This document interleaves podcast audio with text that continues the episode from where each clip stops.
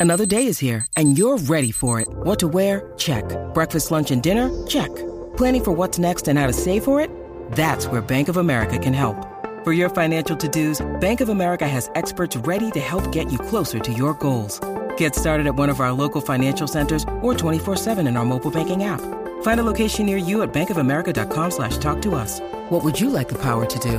Mobile banking requires downloading the app and is only available for select devices. Message and data rates may apply. Bank of America and a member FDIC. When you need mealtime inspiration, it's worth shopping Kroger, where you'll find over 30,000 mouthwatering choices that excite your inner foodie. And no matter what tasty choice you make, you'll enjoy our everyday low prices, plus extra ways to save, like digital coupons worth over $600 each week. You can also save up to $1 off per gallon at the pump with fuel points. More savings and more inspiring flavors make shopping Kroger worth it every time. Kroger, fresh for everyone. Fuel restrictions apply. From Cabernet to Monet, they're here to slay the art history babes. Welcome to the podcast. I'm Corey. I'm Natalie. I'm Ginny, And I'm Jen. and we are the art history babes. Mm. And we still have our special guest, Cristina, with us. You can't get rid of me. Never. um, Hi, yes. Mom. Aww. Quick shout out from Nat over Love there. No, Cristina's mom. oh, yeah. I am mother to all these children. That's No true. offense The to children of the yeah, world. Cristina's mom. Mama Teresa. Mama Cristina. Our, our beautiful art history mom right here. Oh, Aw. we love her. So, what have you guys been up to lately? I'm really curious to know. You're so smooth. You are. Um, um, Because you're so smooth. I um I went to a Dave Matthews Band concert in San Diego. Yeah. Oh, crash into me. It- Crash into Crash- me. yeah, it was great because like we were both like we were there ironically and not at all because I fucking love Dave Matthews. Yeah, yeah, yeah. And it was like the most fun I've ever had. So if you ever have the opportunity to get drunk at a Dave Matthews Band concert, do not pass that shit up. It's so much fun. Did he empty out the contents of his tour bus septic tank? Oh, Like- I like he forgot did that about one time? He did that? Yeah, That over a bridge, and it rained on people. Yeah. Oh, god damn it, Dave. You fucking weirdo. Sorry, sorry, Dave. I know that you're. Oh wait, was that Dave? I don't Yeah, know. dude. It, Was it Dave? Was was. it or was it Hootie We'll and have- the we'll- Blowfish? was it Hootie? I don't know. Wait, we'll, was that we'll Hootie? have our fact checker check it later. Hey, Dave, if that wasn't you, I'm sorry. Sorry, Dave. Our bad. Wait, I'm the Um, fact checker. I'll Ginny, check. Ginny, what have you been? What have you been? Oh, um, not a whole lot. I went to um, a Japanese tea garden in Saratoga, California, Wow. called Hakone. And it's like 18 acres, and um, the architecture was dope. I love architecture, especially like ah, Japanese architecture. Yeah, so cool. Pagodas. Um, anyways, it was really cool. Uh, I enjoyed it quite a bit. I, I try to go to a lot of Japanese tea gardens, which isn't always the easiest thing to do in the States. I eventually will get to Japan. Will you take me to a Japanese tea garden? I would love to. I wanna So go. far, my favorite one, and this is like to anyone who's like interested or into it or whatever, uh, my favorite Japanese tea garden is the one in Portland. It's the only one in Portland, small city. Ooh. Um, but it's beautiful. And Hakone is beautiful as well, but like the one in Portland just has a little special place in my heart. We But- could do an art history babe trip to a Japanese tea garden. Yeah. Yes. We out here at the Japanese tea Oh, garden. yeah, we need Sit to by do the more of the Koi fish pond. Yeah, Yeah. koi fish. Be Um, delightful. Jen, what have you been up to? Oh, oh, so it's been really fun, you guys. So what have I been up to? I've been working um, 40 hours a week at a um, toxicology lab in in uh, a, a rural um, town. Okay, and um, and I I check to make sure that you guys aren't eating poisonous um, vegetables. It's been really fun. Besides that, I've been uh, rearranging my apartment. I've been watching sad movies. I've also been having little personal parties where I blast James Brown. It's really fun. Um, and that's kind of about it. But this weekend, I'm going to go see Santana with my Dope. dad in San Francisco, Oh, California. great. You have such a rich life. I love my pop pop, and we're going to be out there. Shout out to Pop Pop. And we're gonna be like, um, Pop, pop. give me your heart, make it real, or, Or let's forget, forget about it. Forget about it. oh, it's so great. oh my Um, god. so that's that's what we've been doing. Um, but yeah, so we're doing part two of our episode on architecture and power. And if you listen to the first episode, I left you in a little bit of a cliffhanger after our just tearing into Corbu for Cordouche. Cordouche. That's great. but uh, yeah, so we left you. Corbu uh, met up with Mussolini and in 1934, and Yeah. and Ginny's got some things to say about that. Oh God. Uh we're just like moving from one asshole to another. But the thing is you do. Mussolini was was a lot more uh stupid. You're so kind, Ginny. You're so kind. than Corbu. But okay, so Mussolini, Benito Mussolini, Italian, kind of orchestrates the beginning of the fascist movement. And so the fascists in Italy really regarded their rise to power as a revolution. And the fascist revolution was, you know, the marking of it was them marching on Rome because Mar- Rome is really like the center of power for Italy.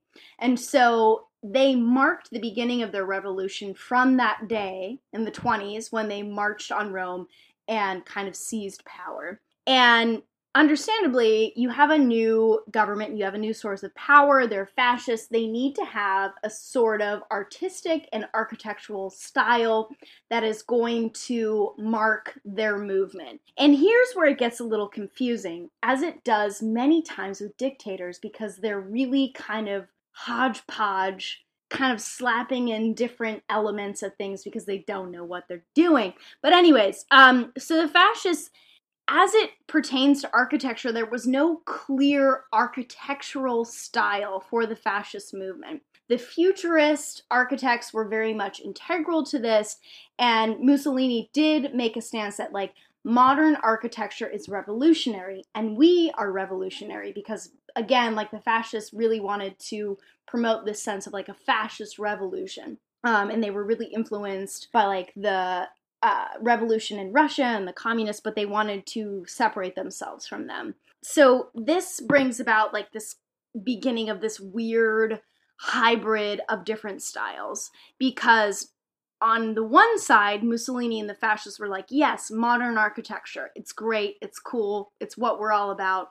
But on the other hand, Mussolini really wanted to tap into ancient Rome and you wanted to do this for kind of a variety of reasons. The main one was that, you know, there was an undisputed kind of legacy of power with ancient Rome, particularly the emperors of ancient Rome. So Mussolini wanted to tap into this ancient Roman imperial kind of visual rhetoric and bring that back with the fascist regime. And he did this by likening himself to the Emperor Augustus and saying, hey, with me and with the fascist, con- oh gosh, the fascist control, it's like saying fascist a lot of times It's, it's makes pretty more hard. It's like a tongue twister. in my mouth. Um, fascist, fascist, fascist, fascist. it's it's a spit creator. um, so this is what the fascist regime started doing, where they're they were going about this kind of cleansing of Italy and making rebirth of the Roman Empire through this new modern fascist lens. It's interesting that you talk about fascism in ancient Rome Mm. because, as a sort of ancient art historian, Tell me, Cristina. I will tell you. Um, it's kind of interesting because one of the big uh, sort of monuments of ancient Rome is the Ara Pacis, which was one of the mausoleums to the Pax Romana that Augustus instated Right. in the early, sort of the turn of the millennium. Right. But what is interesting that is that Mussolini, when he came into Mhm. power, literally picked up the Ara Pacis and moved it like a mile Yeah. towards the river. Yeah. Picked it up piece by piece and Yeah. transported it Yeah. and put it in a new place. Yeah. It's it, where it is now when you go by the Tiber River. That's not where it originally was. That's what I would do if I was the dictator of Italy. if I was El Duce. if you are El Duce, Luce. you can pick up a monument and move it wherever you want to suit whatever You interest, own political interest history you want. now. Yeah. Yeah. and he did it so that it would be closer to the mausoleum where Augustus was buried to sort of create a connection between him and Was, Augustus. was he a short man? he was he was a shorter man, Oh, But he was well yes. muscled. well I- muscled. He had that small dog syndrome. Mhm. Yeah. Mhm, That Na- mhm. Napoleon complex. Yeah, yeah, yeah. He is a real weird dude. Like when talking about like Winckelmann and this kind of obsession with white marble and like Carrara Yeah. marble in particular, this really has a resurgence with Mussolini where he's like go- Reclaiming the ancient Yes. Roman past. And It's reclaim- multiple yeah, ways. Yeah, it's like reaffirmation of we are the sort of rebirth of Yeah. this great, great, great Roman Empire. and it's our birthright because is our birth- we yes. have inherited this kind of glorious past. Yeah, exactly. hmm Mhm. So he's going into the quarries in Carrara and bringing back all this mass amount of marble to start constructing all of these various monuments and buildings and complexes to really um, kind of stabilize Rome as this center that is both historically powerful and important, but is also a new center of fascist Italian power. And he did this in a variety of ways. And I'll, I'll only talk about a couple of the complexes that he made. And like, if you go to Rome today, They're Mussolini everywhere. is everywhere. And they're most. What's interesting is they're mostly on the outskirts of Rome. Yes. They're not in the historic city center. They're on the sort of the more residential outskirts, Yes. like Garbatella. If you ever go to Garbatella, that is a very residential area, very steeped in sort of Right. fascist history. And like, you wouldn't even necessarily know you would never that go- it's Mussolini yeah. and fascist Mhm. connected unless you kind of knew, Knew about, it, and had- already. yeah. And it, it is really amazing that so much of it is still intact. Yeah. all- because by the end, Italians fucking hated him. Yeah. You know, they lynched him. But there are still a lot of physical, visual Remnants. imprints Yeah. of Mussolini in the fascist reign of Italy. And one of those is Foro Mussolini, which today is known as Foro Italico. And you can still go there today. If you go to Rome, I highly recommend it. It's a trip. So, Foro Mussolini was constructed to be like a sports city. And Mussolini, like many dictators, really put a lot into the youth of the country. So, Italian youth would be the future fascists, and their education, as well as physical, like prowess, you know, physical training, being fit, being strong, was deemed very important. So, he built this complex to really facilitate this future generation of fascists. So there were stadiums, there were pools, there were tracks, and You you can know, still go to those today. They're, Yeah. they're, they're very open. I Very I open. yeah, you can see people swimming in those pools. it's wild. It's crazy. It's It is so the most. weird. It's the strangest place. It's like It's straight out of like weird.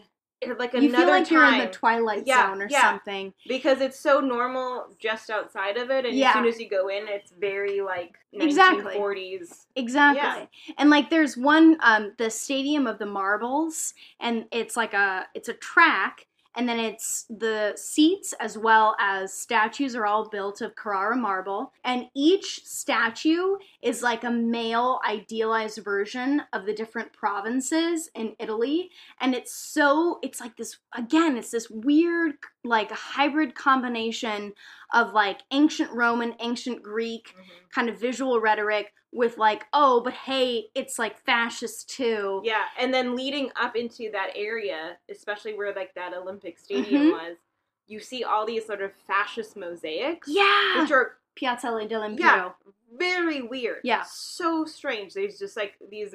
In, you have this like mosaic tradition Right. going back m- thousands of years, Right. but the imagery all fascist. Right. Right. Fascist related to sports, related to identity, related Right. to political regime. Right. It's Exactly. Exactly. And it's all interconnected to kind of create this architectural space. And like when you think of architecture, it's not just buildings, it's also like the outdoor constructed space. And in many cases, this is constructed in a way that is meant to like educate, but also to control. So this is really like power at work, where it's selecting specific kind Imagery. of visual image imagery from like the past but also implementing like the goals of fascism where it's like you're very fit and you're very loyal and you're aggressive and you can fight and you also are aware of your like great past of the ancient Romans and it's all kind of living and breathing in this space which you know is again meant to control it's meant to facilitate the action that like Mussolini and the fascists wanted for future Italians. And so this is just one of the examples and you know like the the mosaics that Cristina was talking about like in um it's like in a little piazza and they're still there today. And at the entrance of this piazza there's an obelisk. And it's like again an obelisk and I'll talk about this more in another episode at another time because obelisk there's a lot to say about it. But it's originally ancient Egyptian, and then the Romans, when they conquered ancient Egypt, would bring obelisks back to Rome. And so Mussolini had his own obelisk constructed, and it's you know it's an obelisk, but it's also a little bit different. Like it doesn't have that typical look of Your typical your Egypt- typical Egyptian. Egyptian obelisk, but it's still kind of like laying claim to this imperial ancient past, but also putting his own touch on it. I mean, it's literally carved into the side is um, the leader in Latin. So it's making this like very phallic statement of like, hey, I'm here, I'm the man, and this is like using the same kind of status symbol that Roman emperors used who took it from pharaohs. And so it's all this kind of like recycling of different ways of implementing power visually. And you know, like in this piazza, like they had like literal stone tablets around it that would mark um, significant events during the fascist revolution. I, I said that and I did air quotes because a lot of people don't really consider it to be a revolution. But so they had those, and then amazingly enough, after Mussolini fell and was killed, they had like stone tablets that were blank. That so you know they were like built and reserved for like future great you know events in fascist mm-hmm. history, and they actually used those to record the downfall of Fascist Mussolini. history. Yeah. Um, so that's how like some of these things are still in existence, and like even the obelisk itself, it's always like has graffiti on it and shit. You know, it's just it's not the same, but it's still there. It's still there, and and it's really interesting to see. Um, it's definitely worth the trip, and it's not. Yeah. It's, like, it's, it's definitely one of those like out of the way, not typical tourist places. Yes. but very, very much worth. it. yeah, no, a hundred percent. Yeah. it's just so interesting to like walk through there. and to see people still exercising in And they had the Olympics there in the Yeah. sixties. Yeah, they did. Yeah. Like what? Yeah. Why? but one more uh, site that I'll talk about that Mussolini had constructed is um, EUR, which um, is kind of like it's a weird blend. So it was like built under this like university project.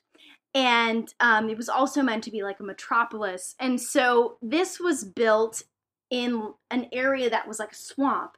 It was a malaria infested, nasty, nasty swamp. And when Mm. I was reading about this and when I first heard about it, I couldn't help but connect it to like Louis the Fourteenth and building Versailles because it was the same kind of condition. And so this is just reclaiming the land. it's reclaiming the land, it's demonstrating your dominance over nature and how architecture and where you choose to build can be so important to like recognize and just be like wow like this person had the idea to build in some in a place that was deemed impossible or impractical and how that is such a mm-hmm. conscious choice. And so it's the same thing with um Mussolini deciding to build this metropolis there. And, you know, it, it was built as a part of the 20th anniversary of when Mussolini and the fascists marched on Rome and kind of um, rose to power, and it stands for the Esposizione Universale di Roma. And um, one of the Say mo- that again, Ginny. Stop Say it. that one more no, time. no, no. Um, and the most significant building in the EUR, and the one that I'm just the only one I'm going to really talk about, is the Square Colosseum. And it's got like a full name. It's the Palazzo della uh, Civiltà Italiana. And it's a really, really weird building. And again, it shows this weird ass fascist architecture style where it's like a blend of modern architecture and ancient architecture. Ancient architecture mostly because it's multiple levels of arches, much like the Colosseum. Where it's different is that it's a square and it's all white, so it's Carrara marble, so it's this really imposing uh white kind of weird fucking looking building. It building. just screams of fascism. Like you look at it and you're like, yeah, and That's it, fascist. yeah, it's that's in- definitely fascist. it's imposing. Like it's when you like think- domineering. It's When yeah. you think fascist, the image in your mind, probably that's, that building. That's, that's probably that building.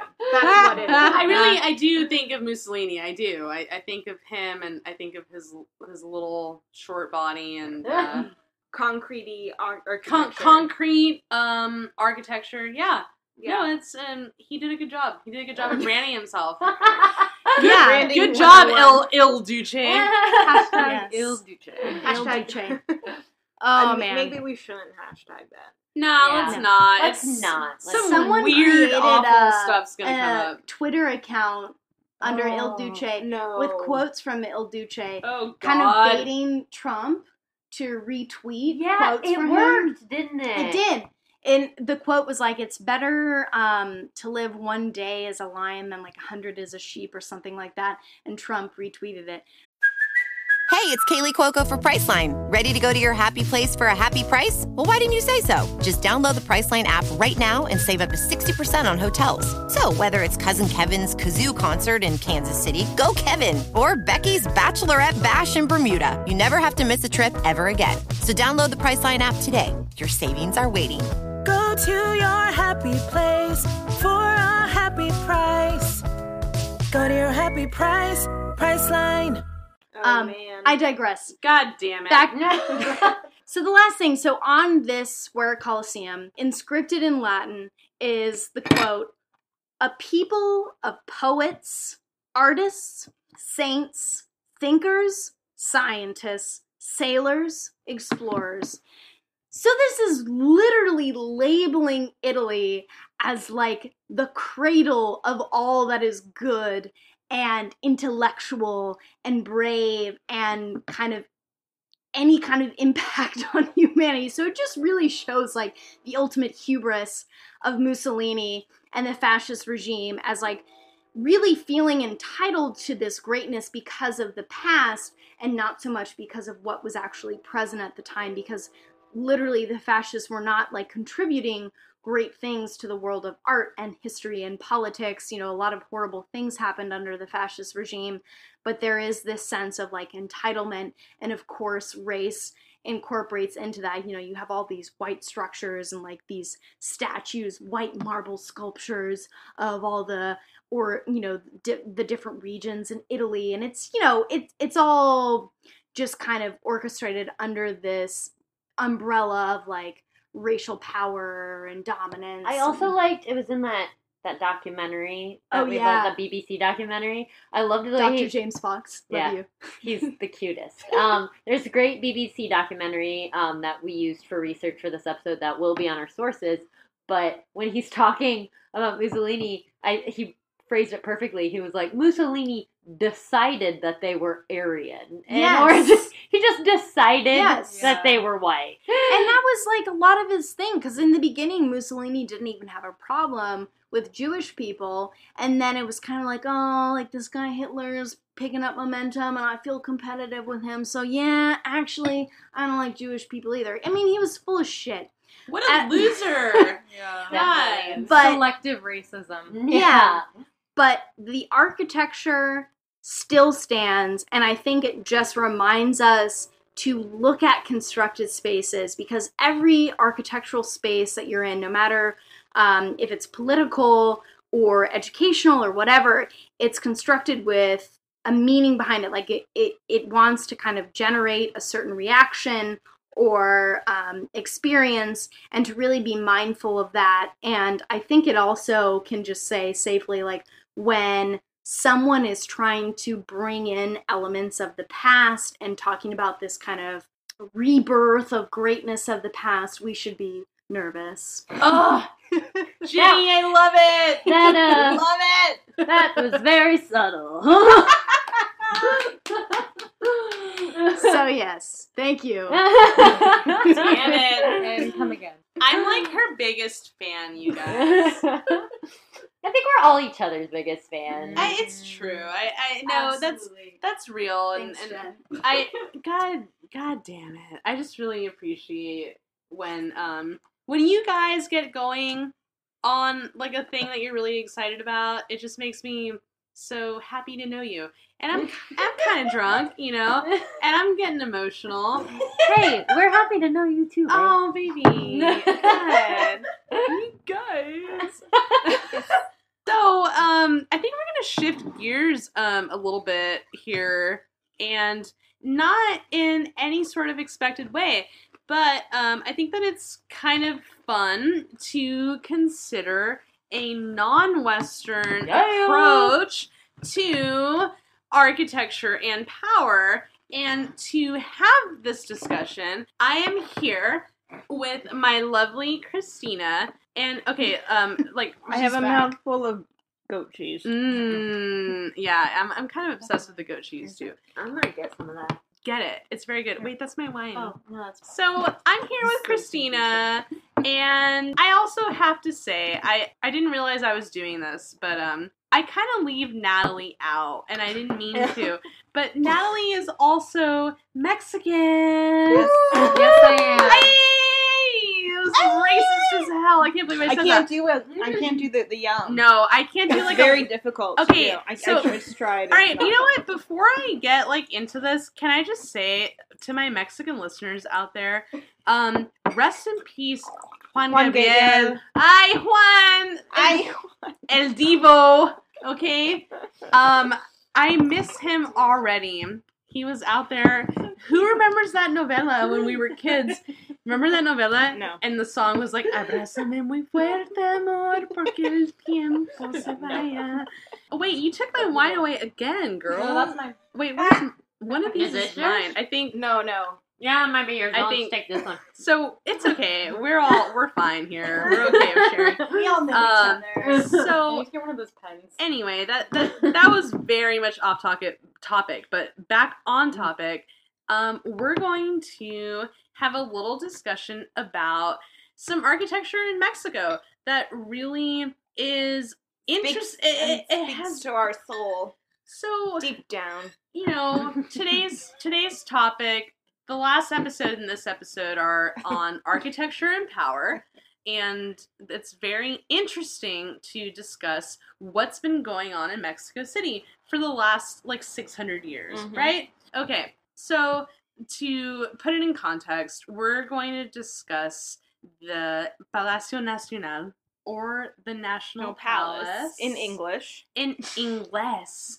Um, Thanks. you're welcome. um, so the Palacio is located in Mexico City's main square. It's called the Plaza de la Constitucion or El Zócalo. I don't call it. Zocalo. I mean, other People people, call call, it the Zócalo. So the the Zócalo is really popular, and the reason why is because every year on just before 11 p.m. on September 15th, the president of Mexico gives El Grito. All right. El grito. Do you know about the Grito? What- Have yeah. you been there for the Grito? I've never been there for the grito. I've never but, been to Mexico City for but the you Grito. hear about it. But I was in Culiacan a couple years ago for the Grito, and Culiacan is on the west coast, northwestern coast of Mexico. September 15th is Mexican Independence Day. September 16th. September 16th. I'm sorry. 16th. Oh, 16th. Oh my god. 16th. Worst Mexican ever. Um, so September 16th is uh, Mexican Independence Day. That is when Mexico said, "Fuck you, Spain! Like we're free." And um, on that day, in in the in the tradition of Father Miguel Hidalgo, we we go out into the street, we get real fucking drunk, and we scream. You literally just go like, "Ah!" That's what El Grito means in English. It's the scream. Grito means scream.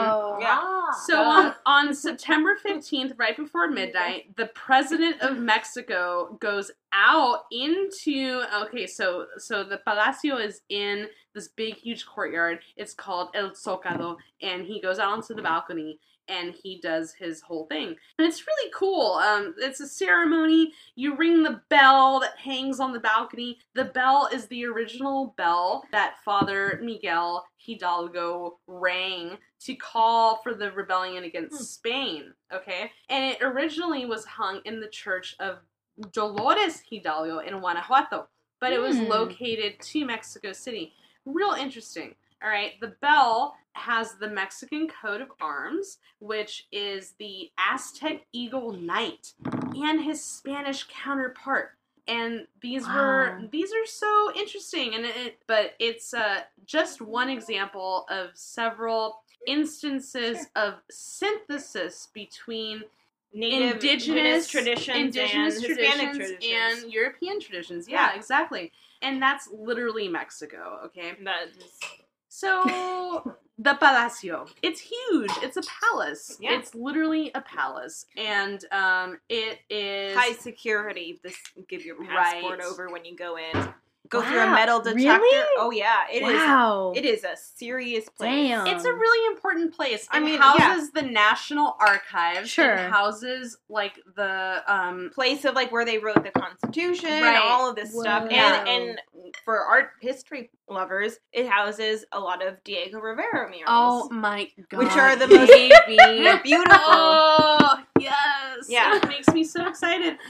What did you say last time you were like, I love that fat bastard? Was that what you Fat said? Fat piece of shit. Fat He's a- piece he of was shit. A fat piece of shit. He was. And I love him very much. But he was not a good man. But you know what? We're gonna have a conversation about Diego in another For episode sure. because I have a lot to say about him. I know a lot about his life. He's like a brother to me. Um, and Fat uh, piece of shit, bro. yeah, as That's what you think of your brothers as. I apparently I have a lot of terrible things to say about my brothers. Um, but back to the palace. So the palace, the facade is made out of a type of volcanic rock called tezontle. Cool. Okay, this rock is a porous, highly oxidized volcanic rock. It's red in color, and that's due to the iron oxide.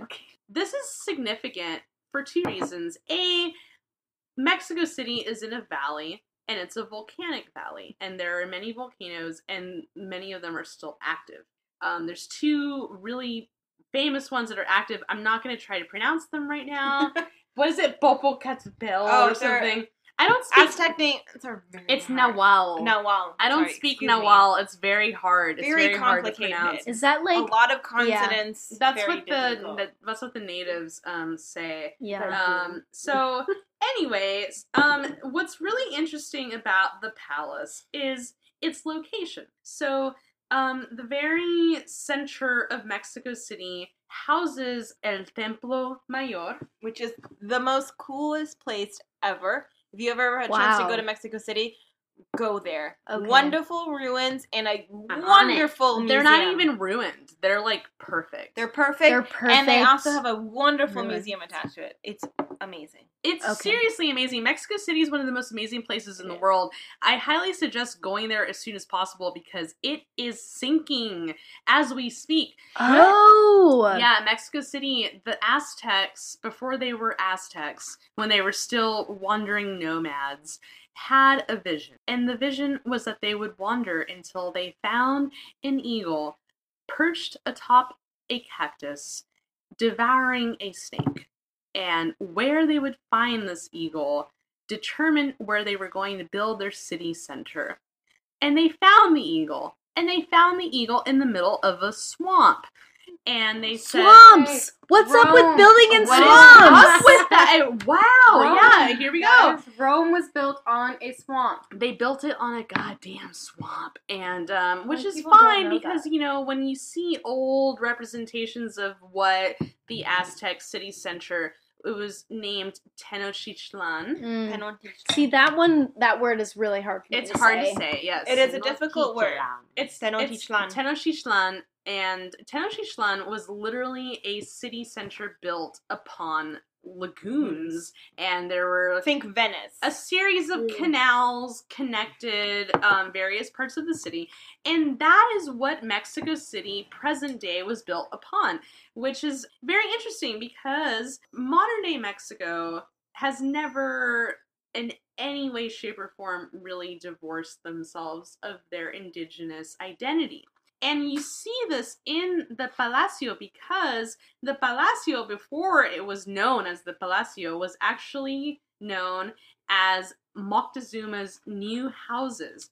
Okay. Whoa. Yeah, really interesting. So Moctezuma II was the last great ruler of um, the Aztec Empire before um, the subjugation of the native peoples by Cortez and his men from Spain. And their disgusting syphilis and their smallpox and all the disgusting shit that they brought over from their dirty ass European ways. Dicks. Oh. Dirty European dicks came over and ruined everything. Wyndham Hotels and Resorts makes travel possible for all.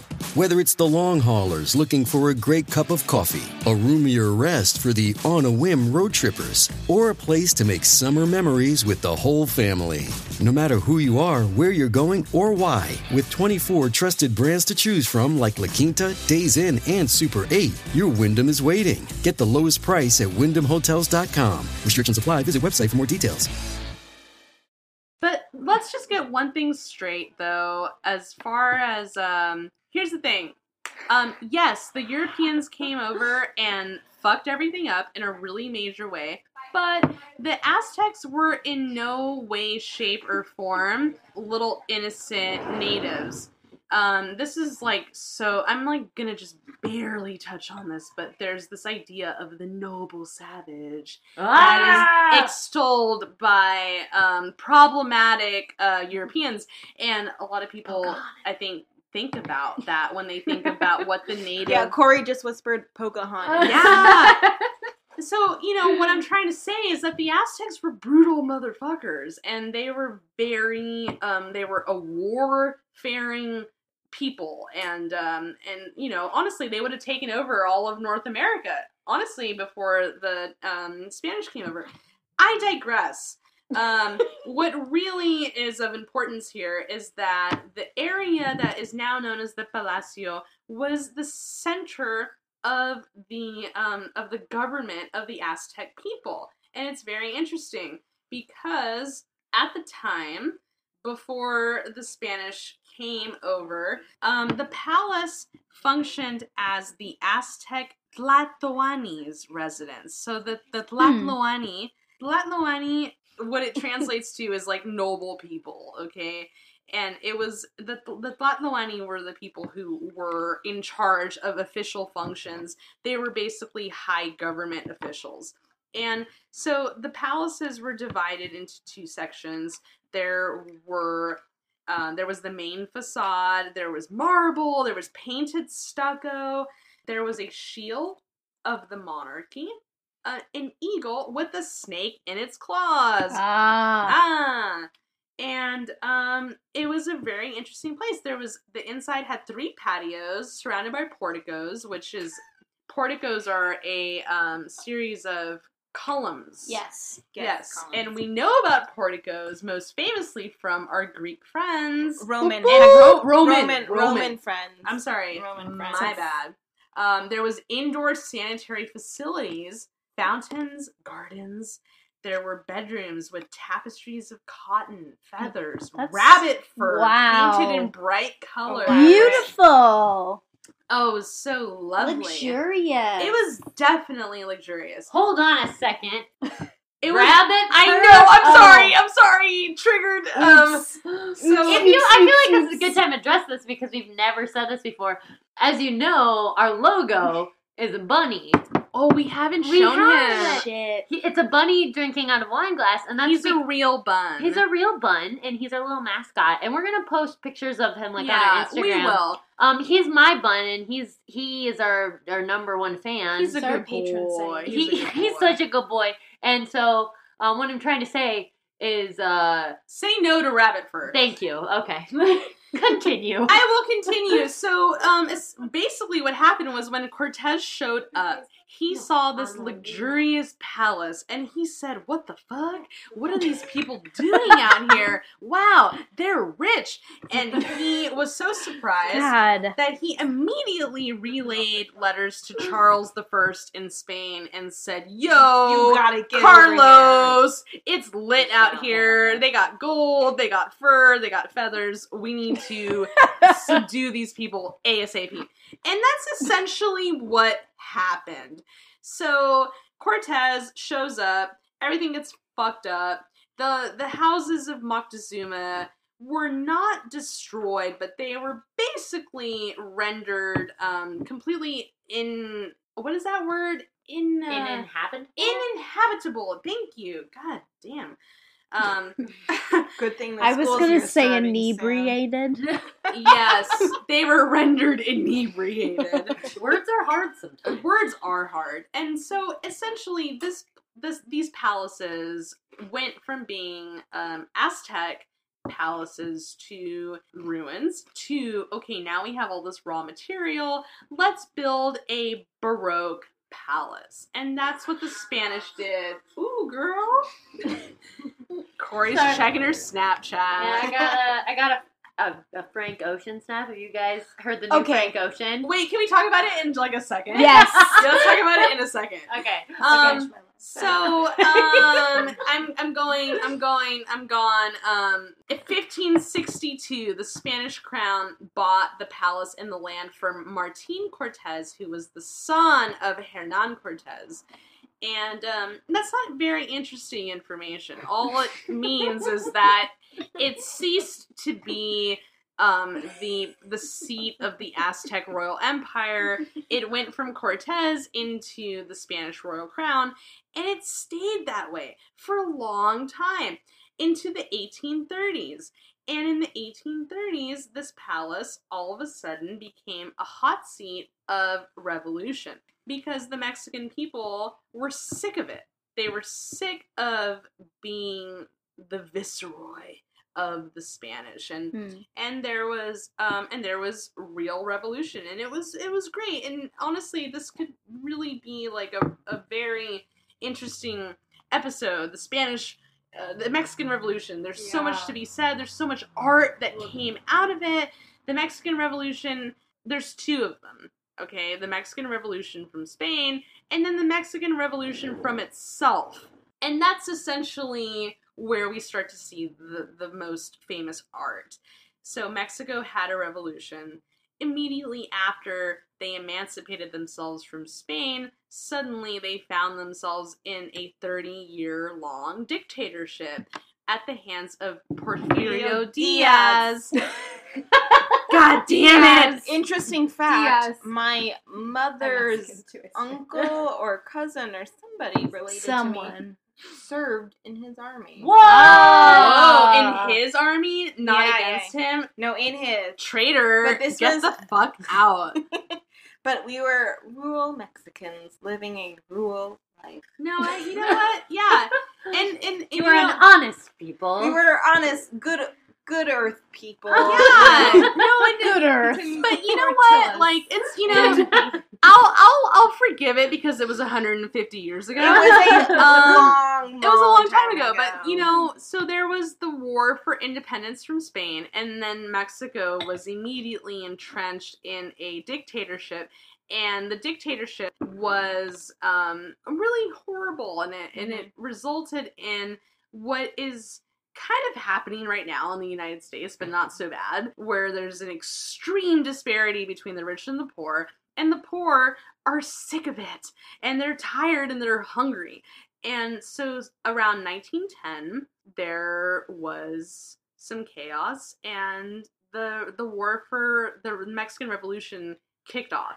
And um, around that time is when once again we see a change of ownership essentially of the palacio so it, the palacio went from being the seat of the viceroy to becoming the center of government for the newly democratic mexican government which is what we know today to be the most current government.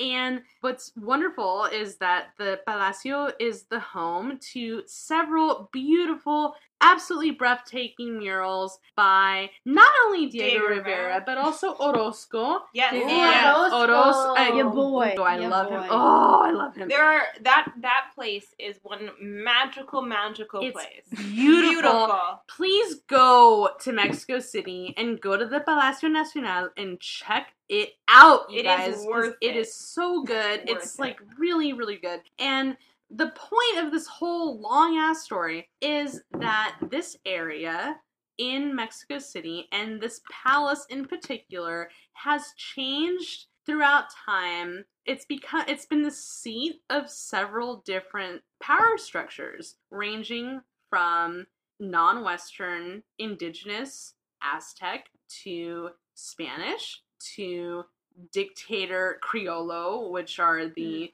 the white Mexicans of European descent, into finally the seat of government to the Democratic Mexican Republic. And as we speak, we could say that Mexico may be going through yet another power shift because um, I don't know how many people out there are keeping up with Yeah. what's going on in Mexico, but it's a real shit show down there Oh, and yeah. it's a, it's a seat of corruption. The Mexican government is completely run and owned by the cartels, and the president Peña Nieto is a piece of shit, and he's a puppet to the cartels, and that's what's kind of going on right now. And I have a feeling that within the next few years. I think there's going to be some major revolution in Mexico. I, I, I think that I mean, it's starting Yeah. now. It's I think starting that now for Mexico sure. is about due for a revolution every 100 years, just about. And I think that I think that they're coming Yeah. around. I think it's going to happen, and I'm and I'm excited because you know what? I have family down there. I've seen the violence firsthand of what the cartels are doing, and it's really scary, and and nobody is happy about it. So I can't wait to see who is going to run the Palacio next. So that's all I got, you guys. That's a good amount. Architecture. This is a solid amount of stuff. Um, so we're gonna move on to listener mail. Finish things up. So we've got a message from John. Ooh, John. John. Just a hello and thanks. Got into your cast a few weeks ago, and now I can't wait for the next ones to come up. Such a refreshing change from the usual boring stuff, but still super educational. I've learned a lot, especially the color theory episodes. Here's to a lot more of your laughter. Thanks so much. Oh, John, what a sweet. sweet baby It is. angel. It's very sweet because we love to laugh, and we're so glad you enjoy I love when people our laughter. appreciate our lack of seriousness, but also our intense seriousness. it comes this in waves. combination. I love that people sense it and that they appreciate it. Yeah, Makes me really definitely. happy. You know, yeah. Because we're all very passionate, but we also like to have a good time. So we're glad you're enjoying so it. We're glad you're enjoying it. Um, Yeah. like many people have said before, you like the color theory episodes. A lot of people really liked those. Um, so to kind of continue in, Should we sing Purple Rain again? yeah, no, no. no, That was a once in a lifetime. your thing. harmonies were on No, point. we're not gonna sing it until the next episode. Oh yeah, you know, we should wait. Hold we should on to wait. your hat. yeah, We're, Jenny and I are gonna just sing our hearts out. because our next episode uh, we're gonna throughout the next year or so sprinkle some some specific episodes on specific colors We'll sprinkle just it. um and our next episode after this one is going to be on the color purple Woo! so if you want to learn more about purple the history the craziness behind it stay tuned my friends Yeah, you know, and I just I just want to say something really quick. Every listener mail that we've gotten makes a um comment about like, "Wow, you guys are making art history not boring." And you know, it's yeah, I understand that there's like the stereotype that art history is so boring, and I am so happy if we are somehow challenging that. Yeah, because it's so yeah, fun. I don't think it's boring. I've never in my life been like, oh, this is so boring. And the fact that our discipline is this thing that's stereotypically boring Yeah. makes me crazy. Like, I just don't understand. We're very glad that you you think we make it interesting because we obviously love it and find it interesting. This is this is a call to all art history professors and TAs Make and it teachers. fun. Be interesting, Come please. on. Get drunk before class. It's an interesting topic. Take wine to class. Act accordingly. yeah, so thank you once again. We love getting listener mail. If you would like to send us listener mail and and even not just like I mean we love getting compliments and stuff, but if you have a question or would like to start a discussion about anything we talk about, we'd love that. Like please send us your questions. Like that would be Yeah. fantastic. Arthistorybabes at gmail.com, uh, Twitter at arthistorybabes, Instagram, Art History Babes Podcast. ArtHistoryBabes.com is our website where you'll find our sources and images. Um, like us on Facebook, and if you really want to help us out, we super appreciate it. Write a review for us on iTunes and get some traffic going in our in our reviews. Yeah. Um, the ones we've gotten so far have been amazing, so thank you so much. But yeah, thank you for listening. Thanks for joining us on the love of architecture. Keep, Woo! keep thinking about it. There's so much to think It's We about. cool. love it. It's Keep a, living in buildings. Yeah, we're all about the keep buildings. keep going to buildings and maybe think about them. Be critical. Think about power when you're looking at them. When you go to a building, think about power. Yeah, Think about it. but thanks again. Peace out. you're beautiful from Cabernet.